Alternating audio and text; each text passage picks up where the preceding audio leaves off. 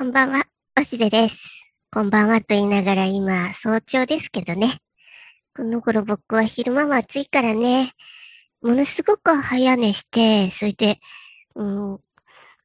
午前2時3時ぐらいのまたオールナイトニッポンやってるよっていう頃に起きて、で、いろいろ仕事してます。そうしないと頭を動かすことは昼間はもう無理なのでね。という感じで、えー、漁師のような生活をしています。ただ、今日これから午前中仕事だからちょっと大変。でも、その合間に今こうやって、とことんすっぴょん収録してるということで、土曜の朝の時点で、僕の、うん、清掃を切るをお話ししてみようかなって思います。なんかね、みんなびっくりしてるのがびっくりしちゃうよ、おしべは。僕は、ああ、シナリオ通りにことが進んでるなーっと思うし、それにね、いろいろ細かいなって、緻密なシナリオだな、なかなかにって。だってさ、今回もう死んじゃったってさっていうことをあの山口がリークしたじゃんね。あれ、こう、レイプもみ消しの人でしょ？で、それで、まあ一応、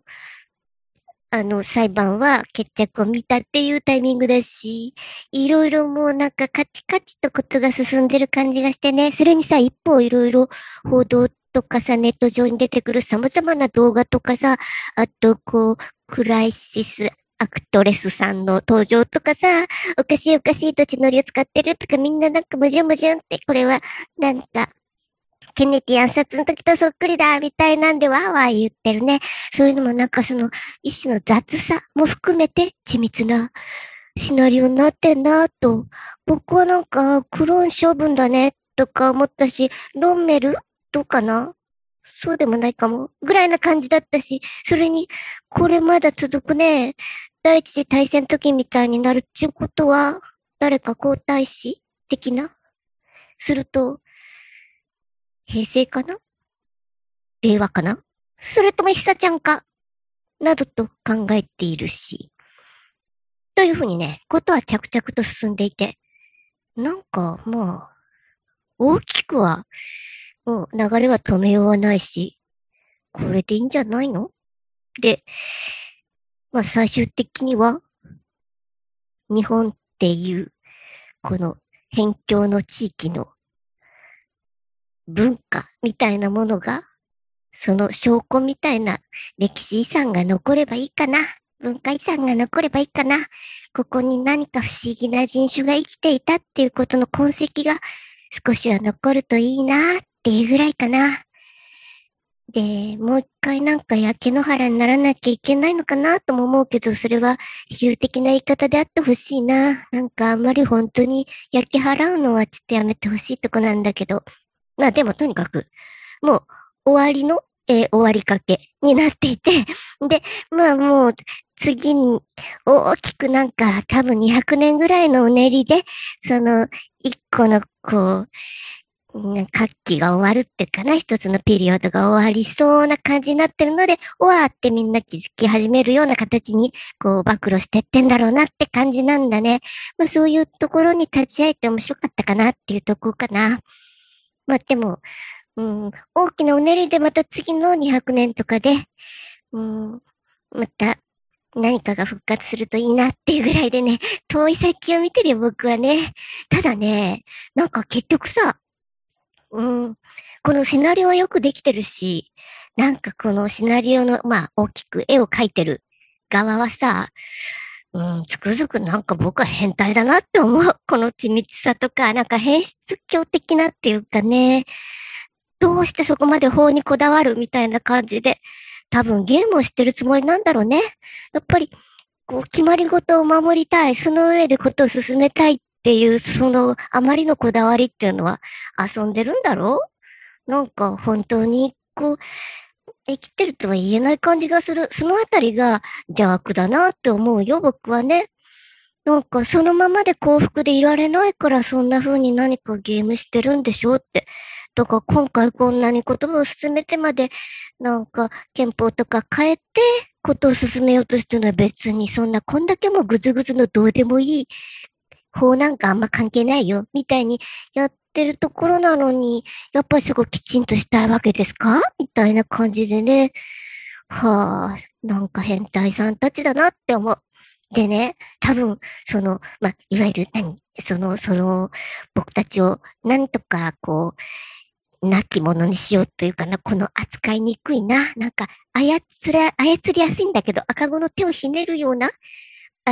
扱いやすい子供だね、この民族はね。あの、えっと、マッカーサーが12歳ぐらいだって言ったけど、うん ?12 歳にもなってないの。赤ちゃんだから強いんじゃない。笑顔だけで、ぐにゃぐにゃで。だけどみんなほっとけないみたいな、そういう存在なんだよ。僕たちはね。だから想定外の柔軟性っていうかな。うん、あまりにも違うっていうところ分かってなかったね。だからこんなにまあまあ手こずってんじゃないの、これってさ、ニーチェの産業の変態で言ったら僕らの勝ちじゃない？ねラクダ的存在からライオン的存在になって最後は赤ちゃん的な存在になるんだろ？僕たちもそこなの。ただ赤ちゃんとしてこの世に生まれてキャッキャってやってるだけなんだからさ、こうそこになんか約束事とか持ち込んでもまああんまり無理無理。ギャンギャン泣いたり、キャーキャ笑ったりしてるだけなのにな。だからそのあまりの赤ちゃんぶりに相手はみんな、なんか同目してるっていうかな。目を見張ってるんじゃないかな。ざまあ見さらせって感じがするよ。だから操られてるんじゃないんだよ。こっちはどうでもいいんだって感じ。ただ、うん、そう言ってもさ、少しは理性があるからね、その、ああ、布石が打たれてるな、導火線がどんどん火がついてってんなって、で、ああ、なんか時々爆発するね、みたいになって、まあ、いずれ廃墟になるんだねっていうのもまあ、わかってるけどさ。で、そうやってなんかこの、不気味な操られない、操られているようで、操りやすいようで、全然操られない、この気味の悪い民族っていうか、この人種をもう扱いにくいんで広がってほしくないっていうか、あんまり人数多くなってほしくないっていうか、そうやって潰そうとしてるんだろうな、都合が悪いんだろうなって思うからね。そりゃそうでしょうよ。もう僕たちもなんか、そっちみたいのはあんまり好きじゃないし。うん。だから、それはこっちを痛めつけられるのはしょうがないと思う。花から土壌が違うっていうかな。う、こっちは戦ってないんだもんだって、戦いとか知らないし、戦い方もめんどくさいし、あんまりカチカチと決めないでって感じだもんね。だから僕たちはそのままの幸福で溢れているんだ。そういうなんか論理性とか整合性とかさ、うん、それをゲームで遊んでるときはその決まりは必要かもしれないけど、人生ってか人間が生きてることはゲームじゃないんだよ。かわいそうに、そんなのに縛られて、って、哀れの目で見てやるしかないね。でさ、こう、こっちのこう、思いやりがあるだけのっていうかな、思いやりしかないっていうかな。なんか、それだけしかないような存在っていうのは、君が悪いんだろうね。お気の毒様って感じだけども。まあでも、いろいろ大変なこと確か。だから苦しみすぎないように気をつけなきゃね。一応美味しいご飯が食べれて、で、うん、あまりなんか大変な、こう、労働とか僕は嫌だなって思ってるけど、だからまあまあ快適で、お腹が空きすぎないようにして、で、あとは、こう、美味しい知識を食べて、面白いことをいっぱい見て、綺麗なものをめでて、で、こう、手先でできることとかさ、ちまちまやりたいことをやっていたいなって思うだけだよ。だから、それには勝てまいて。だからさ、うん、ただ、もう、心配してもしょうがないけども、ブンブン振り回されている人たちが少数いるからね。だって、もう、なんか、内閣調査室大活躍じゃん。ネットはもう、その人たち今大忙しだろうね。どんどん書き込んでっていうか、まあもちろん準備してたろうけどね。そういうのをどんどんどんどん流して、こう、全体の流れを作らなきゃいけないから、ご苦労様。それがまあ多分公務員さんの仕事なんだね。だけど、僕はまあやっぱそういうのはご苦労様って思うだけだし、あんま関係ないしね。だから、こういうなんか、あんまり、本当はコロナとかもなかったんかあったんかよくわかんないような感じなんで、で、それなんで、まあ多分でももうすぐ皇太子暗殺に近いことが起きるんだろうから、もう全然びっくりしません。というわけで、この、うん、わかる人にだけわかるように仕組まれて、シナリオが進んでいる感じっていうのが、ちょっとカバラ的な感じがして、そういうところがちょっとユダヤ的っていうのかな、こういうのを。っていう、なんかその、現実のやり方を見ているような勉強になります。本当に。というわけで、そういう様子を見ていこうなかなと思ってる次第です。何言ってんのかわかんないかもしれないんだけど、別にいや、どうせいつだって何言ってかわかんない。とことんすっぴんだからね。というわけで、えー、今日もね、ミハイル・エンデのモモをドイツ語で読むんだい。意味深いよ。モモがね、どうやって灰色の男たちに勝ったか。それはね、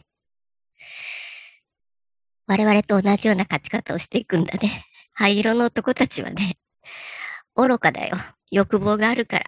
自滅していくんだよ。それを笑って見ていればいいんじゃないかな。で、